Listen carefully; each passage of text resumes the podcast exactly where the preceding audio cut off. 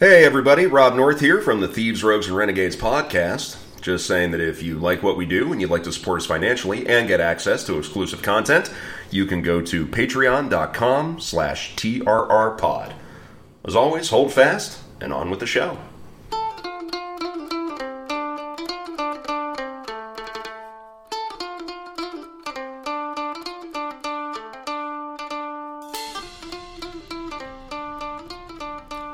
We went to the Renaissance Festival. We sure did. We Is it a good Renaissance time. festival or is it a Renaissance fair? Because I feel like it's two different things. But I, I don't know what I- the difference is. I don't know. I've I heard don't them, know I've heard them referred to as both. I just don't. I don't know. I don't know. Renfest, Renfair. I've called it both. I don't know. There- Somebody's going to pop up and go, well, actually. Yeah, I was gonna say yeah, we're gonna get there's there's opinions. Without a doubt. But I'm it is that right now. it is so fun. It's so but Are you going to be that, well, actually, guy right now? I now? just want to find out. All right, I'll let you Go, on. go ahead. No, we, we still. But got no, this. it's it's This yeah. is my project for this episode. Like love whenever it. I played uh, Six Degrees of Kevin Bacon with a man's asshole. Aleister Crowley's butthole. Mm-hmm. Yeah, um, if you guys haven't listened to that episode, spoiler alert. yeah. Uh, spoiler alert: You can play Six Degrees of Kevin Bacon. who did we? Who the hell did we try to connect? Um, Ozzy Osbourne. well, yeah, Ozzy Osbourne. I I went through the um, You want to? I took the Jack Parsons route and uh, yeah, through that's right. you know uh, through uh, L. Ron Hubbard, but that's not really important right now. What's important is the Ren Fair. There's beer. There's turkey legs. There is All those things exist, and I. I'm good. corsets smashing big old boobies up into chins. Mm-hmm. Chris and I look great in them, if you're wondering. Mm-hmm. Uh, so yeah, it's I we highly highly recommend it. Sorry we don't have something more exciting to talk about, but yeah, it was a good time. It's very fun.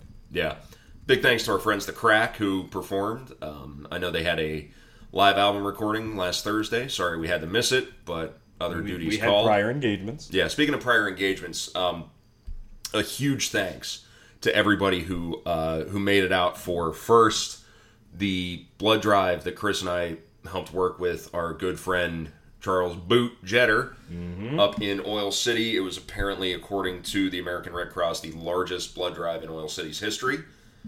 We far surpassed our goal. Turnout was great. We were part of the Oil City High School homecoming parade. We sure were. Even the dog was there. Yeah, even Jack, our canine outreach specialist, was there in costume. We were marching at, in full renegade battle rattle. And man, you want to talk a town that takes homecoming seriously? My God. Yeah, it's bananas. And I didn't realize that uh, they combined two schools. Yeah. So it was a double parade. But Well, it was like, a town of about 10,500 people. I think there were 10,000 people. it was everyone. Everybody. It was came. everybody. If I would have known, I would have peeled off the parade and just taken whatever I wanted from all of Oil City because all the police were there too. Yeah.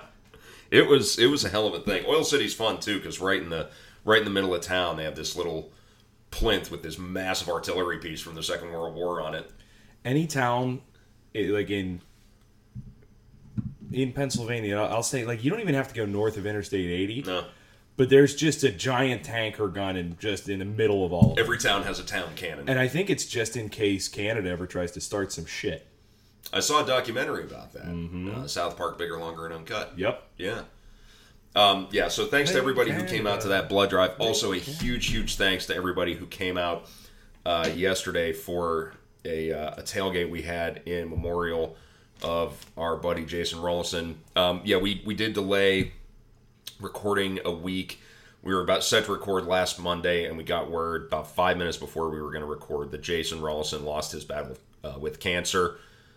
Um, yeah, big ups to you, buddy. We you know, we hope we uh, we hope we did you right yesterday. It was a yeah, it was a great turnout. Everybody was very very generous with uh, with helping to make uh, make the lives of, of his his wife Jessica and their kids a little easier right now. So that was that was a hell of a thing yesterday, and it was it was a great time, great party, uh, great hanging out with everybody on the rotunda and everybody who came up to see us during the game yesterday. So uh, just a big, big thank you from both of us and from our friend Jojo Vinay, who you heard on part one, who who joined us for that. A huge thanks for everybody who was a part of that. Um, if you would like to make a donation after the fact, uh, Jessica has asked us that you make your donations directly to the American Cancer Society. So please do take that into consideration. That being said, let's get on with the episode because today we are in part two of our series on King John the First of England, Bad King John. And Where, would we leave off last time? Well, so where we left off in the last episode, we covered John's troubled childhood and his tumultuous family history. He was originally the discarded child, but gained some favor from his asshole father, Henry II, but dealt with scheming and rebellious older brothers who were constantly at war with their father and each other, having his mother imprisoned and being given the opportunity for command and power in Ireland and muffing it up royally. I realized what I just said. and uh, no pun intended there. But yeah, so we're going to pick up when John has just been crowned the King of England. Uh, let's go back to our sources for this series. The first is King John Treachery and Tyranny in Medieval England by Mark Morris. Again, Mark Morris is one of Britain's preeminent medievalists. The guy is a font of knowledge. He's written many, many books about different periods in England's medieval history, and they're all fantastic. This guy really does his homework. We also have The Plantagenets by Dan Jones. Again, an excellent book that I highly recommend. I also recommend his book on the War of the Roses. I think I mentioned that last time. And of course, all sorts of various medieval manuscripts, and some of them are dense and thick and really, really hard to parse what's real from what isn't, but they are a lot of fun to read. I think I'm just gonna gonna start my band and call it the Plantagenets. I think we're gonna be big in Brooklyn. I'm gonna fill the void that uh, what the hell were the, the that Mumford and Sons left behind when they quit making music with whistling in it. There's just gonna all be the lots whist- of whistling, and we won't have a drummer, but we will have a drum. Various whistling and banjos and a drum operated by foot, and lots of hey, ha, lots of that. Did you Shit. know that it was so popular for a while? And think of like any Katy Perry song and all those like the the hey ho and all the songs whistling. There was always a oh oh oh. At some Oh, point, the in Millennial that, Woe. It's called the Millennial Whoop, millennial whoop. That's which is unbelievable. and I hate it. yes. I really hate it. Yeah, I, I think ever since that became a thing, people stopped doing it, which is good. Yeah, yeah. I think I'm glad Millennial that we whoop. realized the error in of our peace. ways. So speaking of uh, millennials, or takes us to the millennium. Let's cast our minds back most of the way through the previous millennium. So when we last left John Plantagenet, it's 1199. He's 32 years old and had just had his older brother Richard the Lionheart die after being shot by a crossbow. The Angevin Empire is at its height, and with the Kingdom of England in control of most of the British Isles, as well as just about every part of the western half of France. But you okay? I have no idea. Did you just see what happened? No. Like I, I don't know if I had like a cramp or something, but my entire arm just like exploded and then went back to normal. I, under, I understand this is great on Holy an shit! audio Did medium. that hurt? I'm sorry. I watched Chris's eyes get wide, and he's looking at his It own hurts arm. so goddamn bad. You were looking at your arm like John Hurt looked at his chest in Alien. Yeah, pretty much. You were oh, that so was, it just moved. It looked like that was like it looked like alien. I was like, what the hell? Okay, that was weird. Anyway, Oh, that was a fun little interlude. yeah. Anyway, Philip Plantagenet. Yeah, so John, wrong, wrong. Oh, right, wrong sorry, Phil. I'm thinking oh, of- Oh man, if I'm this is where we're at, this is going to be a long series. So yeah, so England is control of is in control of most of the British Isles as well as about half of France, and it's all at risk at this point. Richard, who at the end of his life appeared to have been recognizing John as his presumptive heir, did not leave clear cut instructions as to the royal succession, and we're left with a conflicting school of thought within the Angevin Empire as to who Richard's true successor should be. Now, the English theory of law favored John as Richard's brother and the descendant who is closest in age, and he's also Henry II's only surviving son, whereas the law in most of the French territories of the empire, which were generally the wealthier and more influential, favored the 12 year old Arthur of Brittany, the only son of John's late older brother Geoffrey, who was also supported by Philip II, the powerful king of France. Now, John moved quickly, depositing his brother's body at Fontevraud Abbey in the heart of Arthur's supporters' territory, which is a, a, a power move, and swearing a public oath before the archbishop there to uphold Richard's will faithfully. Spoiler, he wouldn't. And to uphold and preserve the laws and customs of the people he would rule over. Another spoiler, he wasn't going to do that either. Yeah, it doesn't quite shake out. I mean, he might have thought that he Yeah. did. And he would do this in return for the recognition of those present as his brother's successor. But things didn't get any easier. Arthur's supporters set about trying to secure castles and territory, and Philip of France immediately launched an invasion of Normandy. Uh, it's worth pointing out uh, from the other direction of the more famous invasion of Normandy. This one came from inside.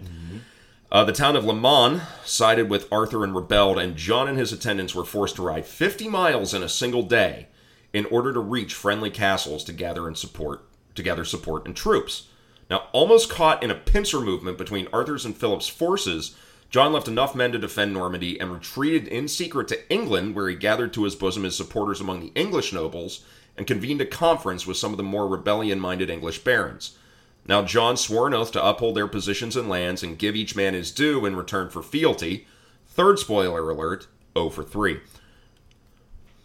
And on the 27th of May, 1199, John is finally crowned King of England at Westminster Abbey, anointed with holy oil and swearing to protect and honor the church, abolish bad laws and replace them with good ones, do good justice to his subjects, and uphold the lands of the kingdom of England. If you're keeping count, we're now going to be going 0 for 7 here. Everything that I've talked about. A lavish banquet followed uh, where some 21 fat oxen were roasted. That's a lot of people, Yeah. man. That's a lot of food. Uh, it said uh, the the chronicle I found that in uh, did not set any mention of side dishes, so that's the Oh, only that's detail I can give you. But I mean, you don't want to fill up on sides or bread. No, you don't. So John immediately set about keeping the promise to maintain English territory by agreeing to cede the county of Northumbria to the King of Scotland, William the Lion. So immediately failing there. One assumes he does, does this in return for his recognition as legitimate King of England and not making trouble while John was dealing with his enemies in France. He never actually went through with it, and when he was returned to France to regain the initiative against his foes, he still had Scottish envoys trailing him the whole way, threatening an invasion from the north if he didn't follow through. Now, having gathered an army, John makes a canny move to shift the balance of power in his favor and met with the counts of Flanders and Boulogne, securing an alliance against Philip with both of them, and with both sides now evenly matched, what threatened to be an all out attack on John now turns into a continuous low intensity series of border skirmishes. Finally, in January 1200, the Pope himself said enough and personally intervened, convening a meeting between the two kings. It took a while to hash things out, but eventually the Treaty of Goulet created an official state of peace between John and Philip. Yeah, the Treaty of Goulet. Philip would recognize John as Richard's heir. It's Robert Goulet's ancestral home. Eh, one wonders. We should probably do a podcast. It's a it's a fairly it's a fairly French name, Robert de Goulet. I'm doing Treaty of Robert Goulet as my note. Okay, noted. no, so Philip would recognize John as Richard's heir and the legitimate king and ref- respect his French possessions, and in return, all John had to do was completely turn on his new allies in Flanders and Boulogne and recognize Philip's overlordship of his lands in France, as well as paying Philip 20,000 marks of silver. Now, in terms of national income, this is the equivalent of $60 billion today. Not bad. That is a big payday. You're talking Amazon bucks. Yeah.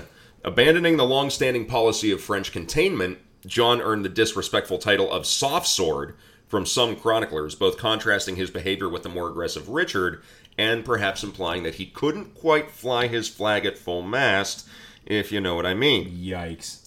Boy, I tell you what, history's not been kind to this guy. It really hasn't. when history is written by the victors, boy, did they kick him right in the teeth. Yeah. So John now has true peace for the first time of King in England and wasted no time at all coming up with a plan to ruin it. You see, John had been married to Isabella of Gloucester, the daughter of one of his most prominent barons, but set his sights on the 14 year old Isabella of Angoulême. Now, John had his marriage annulled by the Archbishop of Canterbury, also who was also his chancellor, on the grounds that they were too closely related, which happened a lot in among medieval nobles. Yeah. It, this and the fact that she was like 13 really wasn't that that abstract. No, that was I mean, pretty- by no, some that was point, pretty common. You got to figure some of these people are marrying nobles that are like 9 Mm-hmm. So I mean, at this point, old John's into older women. Ugh, yeah. yeah, we're in like Brigham Young level of Yeah. Oh God. Young girls. And like John, how old was John at the time? uh 30 I was going to say he was This was almost 1200 40 1201 years he would have been he would have been 33 34 Okay, so a little younger than I Yeah. anticipated. But yeah, that's yikes. Gah. Yeah. Yeah, so- yeah. Some of uh, some of the shit that we Yeah. cover in these podcasts don't really translate. So So John gets his marriage annulled and he conveniently manages, by rid of his chancellor, to keep Isabella of Gloucester's lands in his possession, which was not supposed to be the way things were done. Uh, There was another problem with this plan. Isabella of Angoulême was already betrothed to a noble named Hugh de Lusignan, a member of an important French clan that held stri- significantly uh, strategic lands within John's realms. Now, instead of arranging some sort of deal or compensation to alleviate this threat to the interests of the Lusignans, John went ahead and basically said, I'm the king, I do what I want, and dissolved Hugh and Isabella's engagement, managing to publicly insult the entire Lusignan clan repeatedly in court while he did it. Soon after, the 34 year old king married the 14 year old girl. Ugh.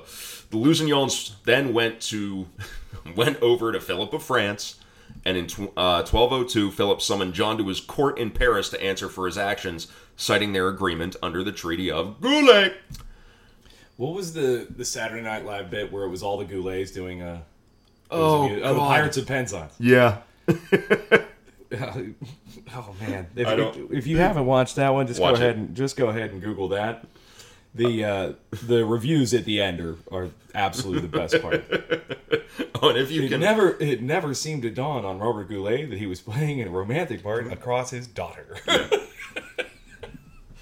I, ironically, that's that's pretty uh, yeah, not too far off. not too far off from uh, medieval medieval royalty. Yeah, yikes.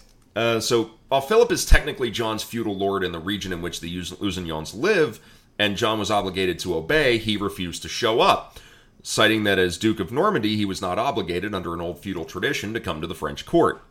John responds by declaring John in breach of his feudal responsibilities and reassigns all of John's lands in France to Arthur of Brittany's control. Arthur of Brittany, of course, if you'll remember, being John's rival for the succession.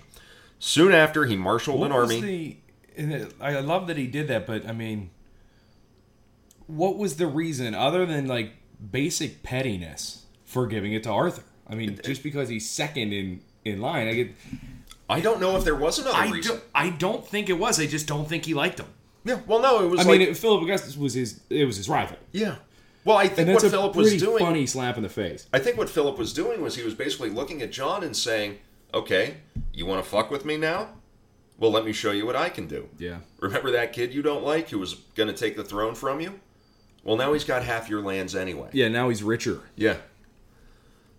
So soon after, Philip marshals an army and launches a fresh attack on John's French lands, soon joined by Arthur and the Lusignans, wiping away this new peace after less than two years.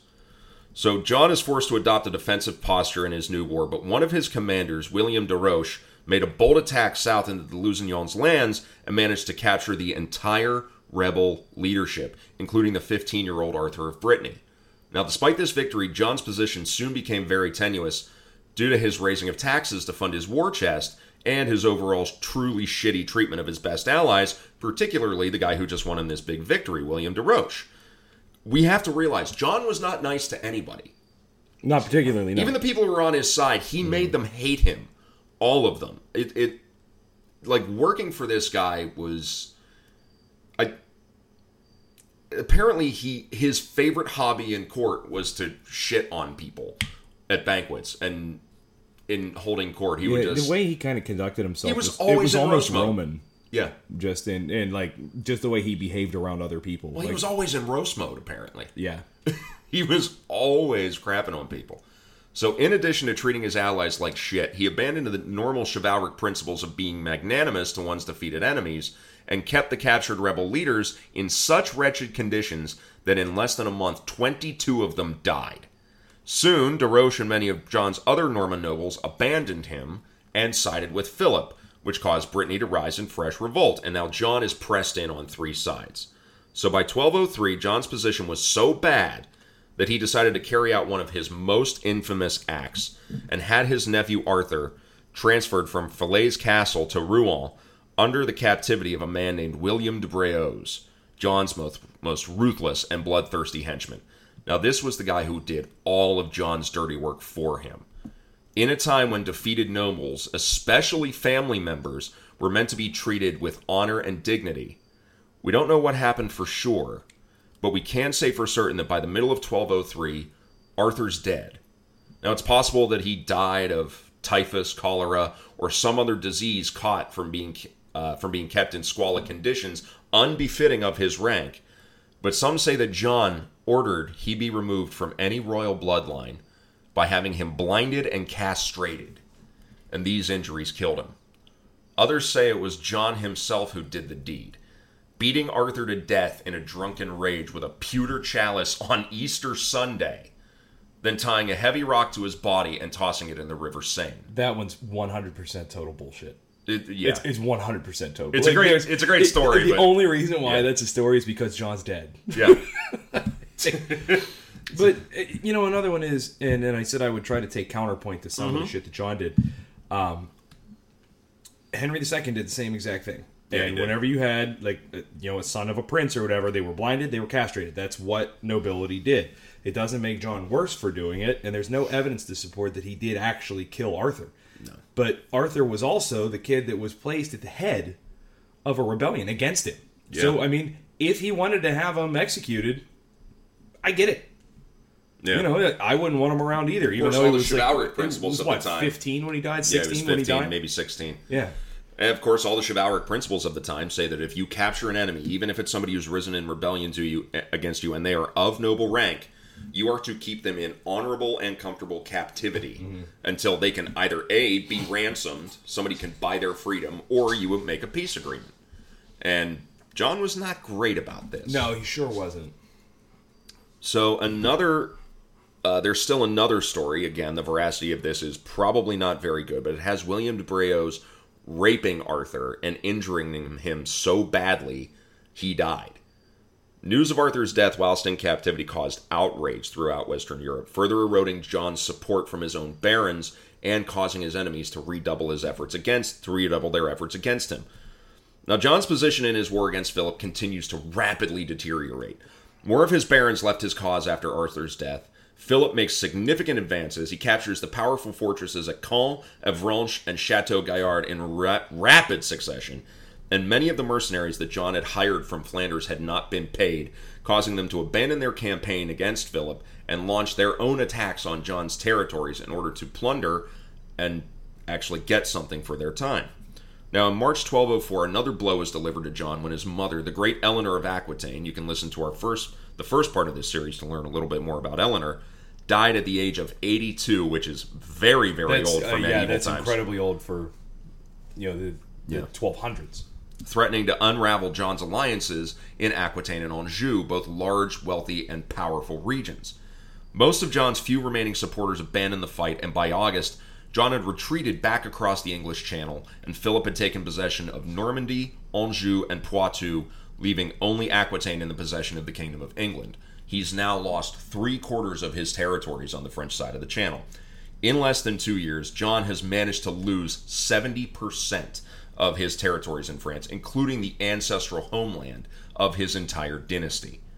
Now, John spent most of 1205 securing England against a French invasion and actually managed to enact some effective reforms in the middle of fighting a war, including establishing a structure for the formation of local militias, building a strong and capable force of siege engineers and professional crossbowmen, something that hadn't been seen in England yet, and established a significant permanent navy for the first time since Alfred the Great, some 300 years before. Now, John's actions to regain his lost lands over the next few years we can describe as, let's say, predictable. John is constantly trying to secure alliances that would redress the balance of power against Philip, who by this point would be, become known as Philip Augustus, Philip the Great, for his victories in regaining lost French territories. He would form this plan and that, putting together invasion forces to take back his French possessions, and they would all end up either being defeated, they would stall out in ineffective campaigning and maneuvering and be forced to withdraw, or have their efforts fall apart due to unrest among the barons. John also managed to pick a fight with Alfonso VIII, the King of Castile in northern Spain, and he almost lost Aquitaine, but caught a lucky break when Alfonso's nobles cut the campaign short in a move similar to what happened to John all the time. Yeah, pretty much. It's the dude runs into uh, he runs into both kinds of luck. Yeah. That's one thing I will definitely say. The one thing that I learned about him is that. And I mean, you got to figure Philip Augustus is probably the most accomplished leader of the Middle Ages. At, at least at this at Yeah. this time. Yeah, so I mean, know? now he's got that going for him, and if you really want to call the empire an empire that he inherited, Mm-hmm. we can go with that. But you know, like I said, he did kind of Forrest Gump his way into it. Yeah. But then he also ran up against this. Yeah, he's up against Philip, who's one of the top 10 most effective medieval monarchs mm-hmm. in Europe, easily. So, in effect, a state of stalemate existed between France and England at this time, and, and the greater picture barely changed. It is a Cold War that goes hot from time to time, if I had to pick a way to describe it. Yeah, that's that's yeah. Okay, I'll go with that because they were constantly in a state of war, but there was very few. There were very few engagements. Yeah, and and a lot of these, a lot of the war is these aren't battles in open field. Mm-hmm. These are raids. These are sieges. That even the sieges, we're not talking constant bombardments and arrows and everything going back and forth. It's surrounding a castle, sitting outside it, and waiting until they surrender. Yeah, and just because eventually they're just going to surrender. Mm-hmm. Yeah, your So- biggest weapon in a siege soon can become hunger, thirst, oh, yeah, disease. disease. Um, that's another thing about John is John was really good at that. He was very good at that. good at that. He was good at that. He was patient in a siege. And then they talk about you know he's John soft sword because you know he wasn't he wasn't the the most martial guy in the Middle Ages. Or he couldn't go to boner. Yeah, it could- be the boner. He had a bunch of ki- he had a bunch of kids and a bunch of mistresses. He could. He, he could. Well, it just depends Again, on how long he could have the boner. But know, that's what it- yeah. happens. Whenever you die, people don't like you. They talk about your boner. This is Matthew Like- Paris being in, in roast mode, is Like what it now is. that now that Hitler has a uh, Hitler has a micro penis now. Yeah. Like, who the hell? Who the fuck's gonna check on that? But it's Hitler, and nobody cares. No. and he's dead. So fuck him. Micro penis. but Philip Augustus wasn't out there leading armies. No. he was doing the same thing. And Philip Augustus, like we just said, one of the top ten monarchs in continental Europe. King John. Not, Not- quite the same. Not- history not the history same rank. remembers him differently. so, in addition to everything going on against the French, John also has to contend with his neighbors in the British Isles, the Scots, the Welsh, and the Irish. Now, John's relationship with Scotland was mostly friendly until in 1209 when it was rumored that William the Lion, Scotland's king, was allying himself with Philip of France, something that came to be called the Auld Alliance. John responded with his usual calm and reserve and immediately launches an invasion of Scotland. And by the way, this John is is running so many military campaigns at the same time. He's spending so much money. This stuff is expensive. You have to pay your knights, you have to pay their soldiers, you have to uh, and where do the where does the money come from? It comes from taxes. And he's constantly playing catch up trying to get more money. So, in the grand scheme of Anglo Scottish conflict, this event was a fairly bloodless one. Um, basically, moved an army into Scotland. There were really no battles. I don't think there were even any significant sieges, no raiding. Yeah, But- just the fact that the army was there seemed to be enough to kind of put that to rest. Yeah. And it ends up resulting in a treaty that gives John control over William's daughters, over who they get to marry, mm-hmm. and comes with a large cash payment. Now, this crippled William's power and essentially removed him as a threat for the next several years. And as far as relations with the Welsh, this was a territory where English royal power was, let's say, unevenly applied.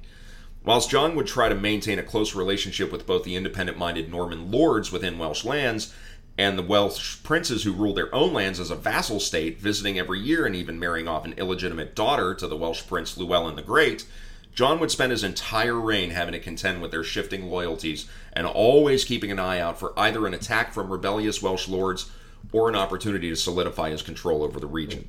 Again, this is opening up another front. And then, as always, there are the Irish. Essentially an English colony, John was uh, technically the Lord of Ireland and had been since 1177 when he was only 10 years old. Now, he would draw on Ireland's resources to fight Philip in France and did his best to manipulate both sides in the constant warring between the Anglo Norman settlers and the indigenous Irish chieftains. Now, Ireland was the one place during John's reign where he actually managed to increase his holdings, and by 1210 he nearly doubled the amount of territory held at the beginning of his reign. Now, this is mostly due to effective nobles he had in place there. John is not in Ireland running these campaigns, but he has good knights running the campaigns on his behalf. Until 1210. Now, he has a lot of Anglo Norman lords who get a little too independent in their thinking. And in 1210, he crosses over to Ireland with a large army to put these lords in their place. And he drafts a new charter ordering compliance with English laws and customs in Ireland. Now he may have used this force to go to to go on to apply these laws to the entire island, but he stopped short. He has to cut off the campaign because of more conflict erupting with his barons at home, and so these laws would be restricted to the area they call the Pale, or the area of Ireland under Anglo Norman control, and this is where we get the phrase beyond the Pale from. Of all the troubles that plagued John during the middle part of his reign, though, the greatest would come in the form of the church, specifically Pope Innocent III. Innocent was, simply put, a real hard ass. His entire raison d'etre seemed to be bringing the crowned heads of Europe to heel. Now, we talked in the last episode about the balance of power in the medieval period between Europe's temporal rulers and the church, and Innocent was determined to shift that balance in the church's favor. So on July 13th, 1205, John's Archbishop of Canterbury, Hubert Walter, died. Now, John favored John de Grey, Bishop of Norwich, and an ardent supporter of the king as his successor, but the monks of Canterbury's cathedral chapter claimed the right of electing a new archbishop. To complicate matters further, a council of bishops claimed their right to elect the new archbishop as well. Now, the chapter elected Reginald, their subprior, and informed the papacy of their decision, but John, threatening violence, forced them to change their decision to support John de Grey. Innocent decided that he was going to be the one to have the final say and appointed his own man, Stephen Langton. Now, John refused to consent to Langton's appointment, but the Vatican consecrated Langton anyway in June of 1207. Now, incensed about what he perceived to be an, an attack on his customary royal right to influence the election, John physically barred Langton from entering England and seized thousands of acres of land belonging to the archbishopric and the papacy.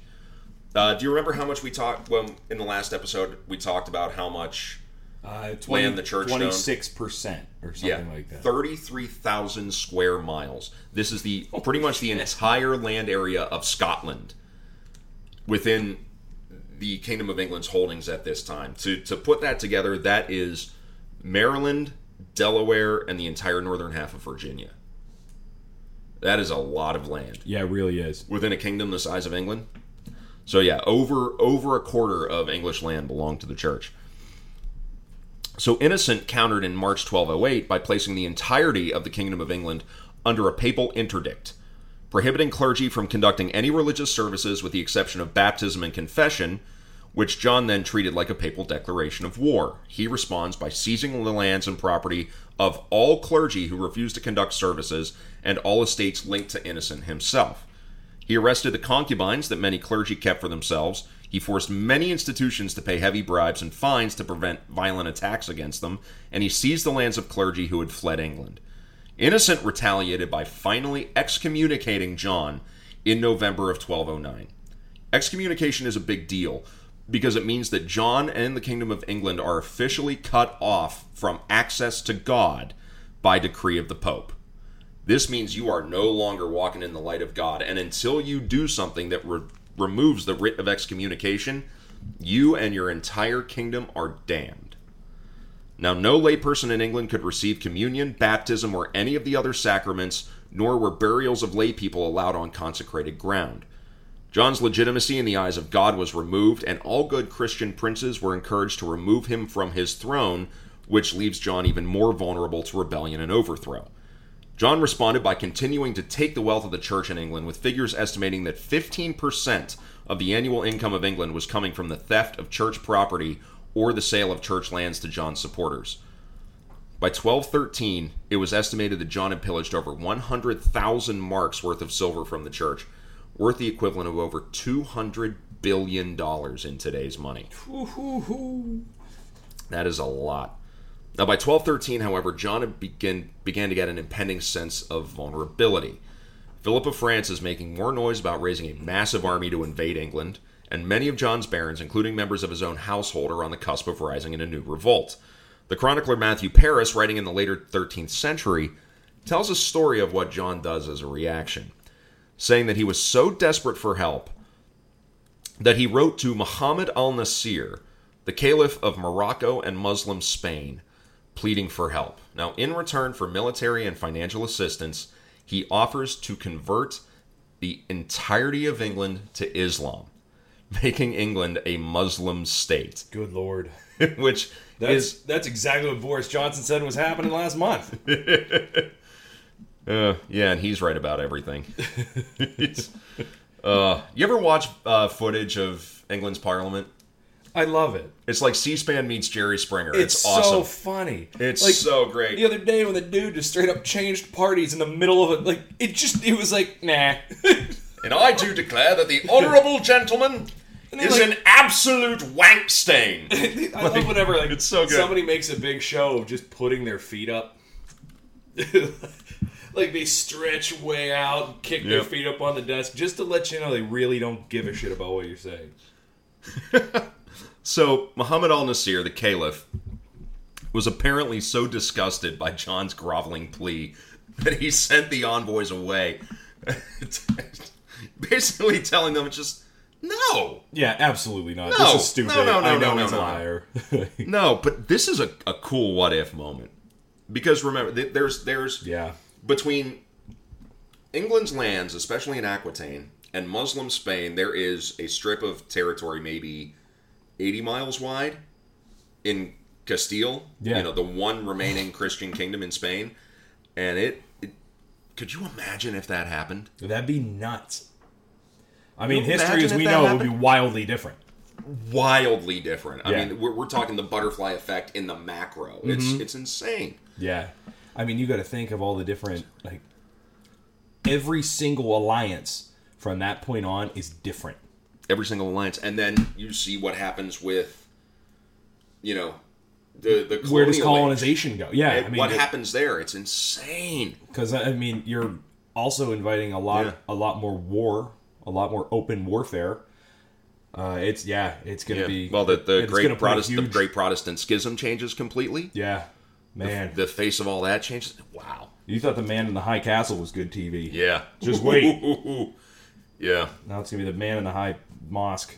The man in the high minaret. Duh, We're we're we're already writing it. It's copyrighted. If, you- Yeah. if I see that, you're, you're done. I'm suing you. This is now mine and Chris's intellectual property. Yep. We're gonna make millions. OP baby. Uh, now, unfortunately, this is written by Matthew Paris, and Matthew Paris has a bit of a he's he's writing about 50 year, 50 years, maybe 60 years after this point.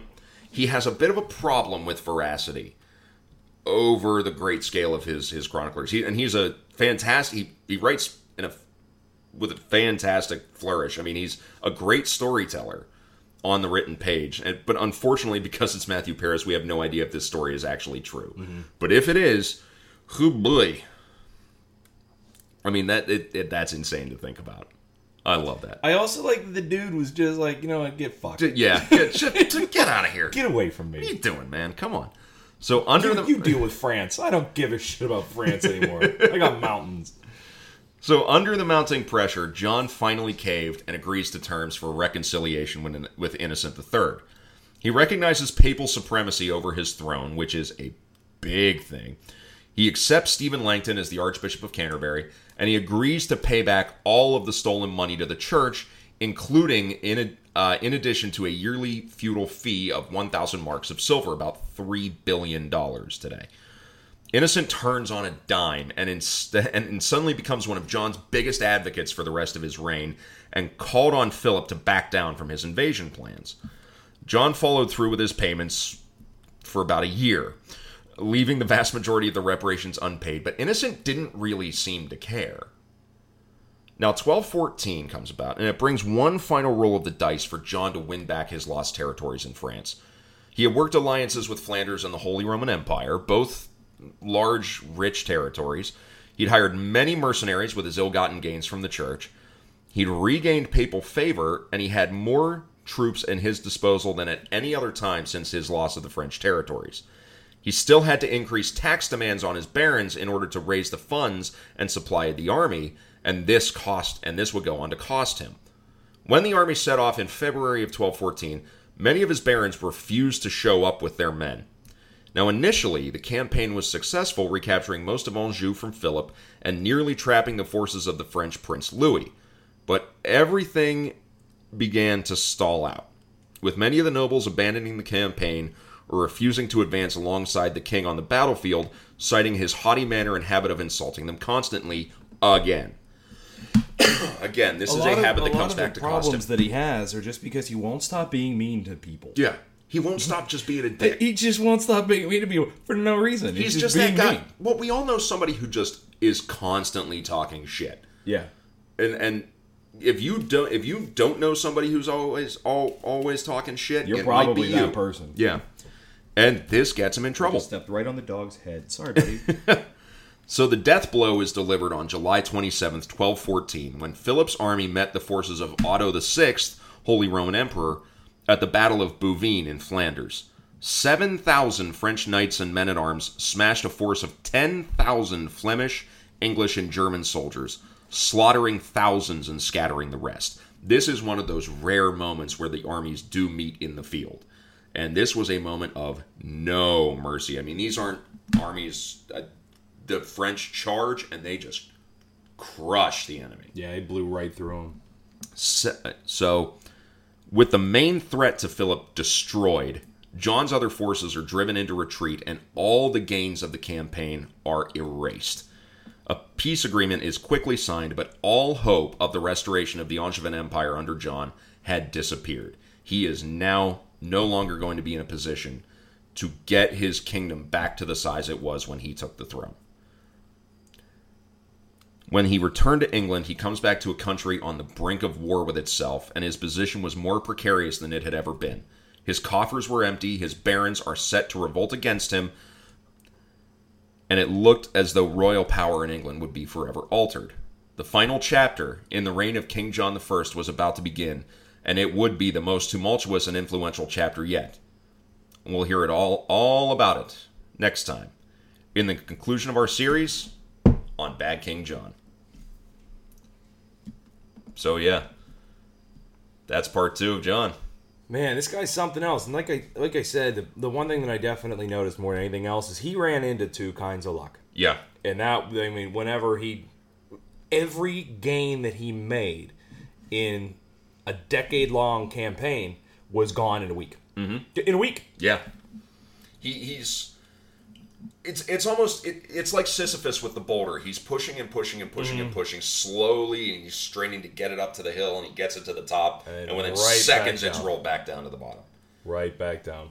But it's also the thing about John is he also kind of seems to be a bit of a maker of his own bad luck. Yeah, he's not exactly a leader of men. Like he's he's responsible for a lot of this. Yeah, and his his character and his his ways at court and his ways of dealing with the guys that he is reliant upon to provide his military force and his and his money. I mean, that's the thing. If you are the king, every bit of power you have comes upwards through the nobility in a feudal society. And you have to keep these guys happy or else you're you're stuck. Your ass is in the wind. And yeah, I, it, it just seems that John is the kind of guy who, yeah, he had some genuine bad luck, but he had a lot of luck that he made. I think that's that's how I see it. But in part three, we're even going to see that go even further. Yeah, it's it's a whole thing. Three's a, a whole situation. It, I mean, it still technically has ramifications today. Oh, absolutely, Yeah. Absolutely. So yeah, so we'll get back to you next time with part three of Bad King John. Uh, before we do wrap, uh, apparently there is no difference between a Ren Fair and a Ren Fest. oh, good to Uh, know. Pittsburgh has a festival. I've been calling it a fair this whole time. And I guess it's just what they want to call Pittsburgh themselves. Renaissance Festival. Uh, there are variant spellings. Uh, if I go to a Renaissance fair and it's spelled F E Y R E, like, come on now, you're stretching even by that. F E Y R E. Yeah, that's. I mean, that's not even like the Anglo French. Isn't that that? Isn't that that festival that Ludacris had on that island? Oh man, we already did that episode. Oh yeah. Murder. Apparently that dude's out of jail now. That Billy guy. yeah, what the fuck? When you I know to the get other like guy, the guy that said he was going to suck dick for water, is doing those cameo videos for like five hundred bucks a like five hundred bucks a piece. Like, come on now, come on now. So I'll tell you what you can do for five hundred bucks, pal. five hundred bucks gets you a lot of water. right? So yeah, thanks again to everybody who came out to the blood drive, uh, everybody who and donated or uh, even just came out to show their support. Thank you to everybody again who came out to our tailgate in memory of Jason Rollison. A huge, huge thing. It was a. We were ruminating on this yesterday. It was a it was a long day. It was emotionally a complicated day. We were all pretty drained by the end of it, but it did feel good knowing that we put a lot of good out into the world. Fuck that. uh, yesterday that sucked, sorely dude. needs it. Yesterday sucked, and yesterday still sucks. Yeah, that's You know, that's was fair. very close to me, and it, it always hurts, even when you do good. I guess it takes some of the sting out of it, but yeah, he was my buddy. And it really, it just yeah, it does. He, he helped us a lot. I mean, he- I, he I helped us a lot the with the production. that I sent here. Yeah, he helped know? us a lot with the production of this podcast, and he when we Yeah, I, w- I would ask him weird Yeah. questions at you know twelve thirty in the morning, and he'd get back to me. So Yeah. Um yeah, so he gave us a lot of support, a lot of support. Um and uh, speaking of support, um, if you'd like to support us uh, with what we do, uh, you can go to www.patreon.com slash trrpod. Um, you can also find us on social media.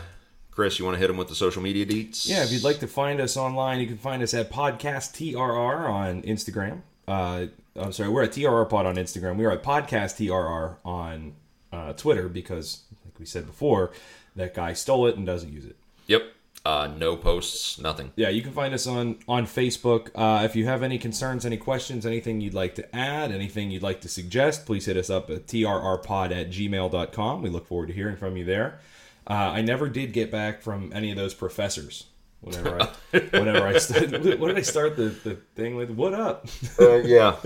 you know, your traditional You know, greeting maybe I'll do within that once a year on the anniversary of it. Yeah. because it, it I, I think it was time sensitive. I'll just send it out to the same exact people, the same mailing list. I'll just forward it. Yeah. So yeah, thanks to everybody who supports us on Patreon.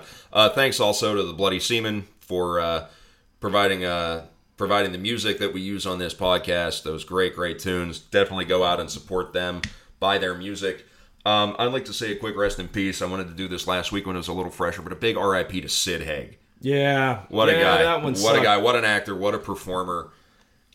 Given a new lease on his career in those Rob Zombie movies, Captain Spaulding him fucking self. What an incredible! It was incredible funny to see the people that were posting the Yeah. the tributes to him. People that I never knew he worked with in anything like. The guy had a, a really a really impressive impact Yeah. on the acting community for being basically a bit guy forever. You know, he was in Pittsburgh a couple years ago, and boy, he was not well then. No, no, but hey, you know what? He's left a, a hell of a legacy. Yeah. Hell of a legacy of work. So yeah, uh, Sid Haig swirling in the heavens, man. We're gonna miss you, buddy. So yeah, that'll wrap us up this time. Catch us on the next episode for part three, our conclusion on Bad King John. And until then, hold fast.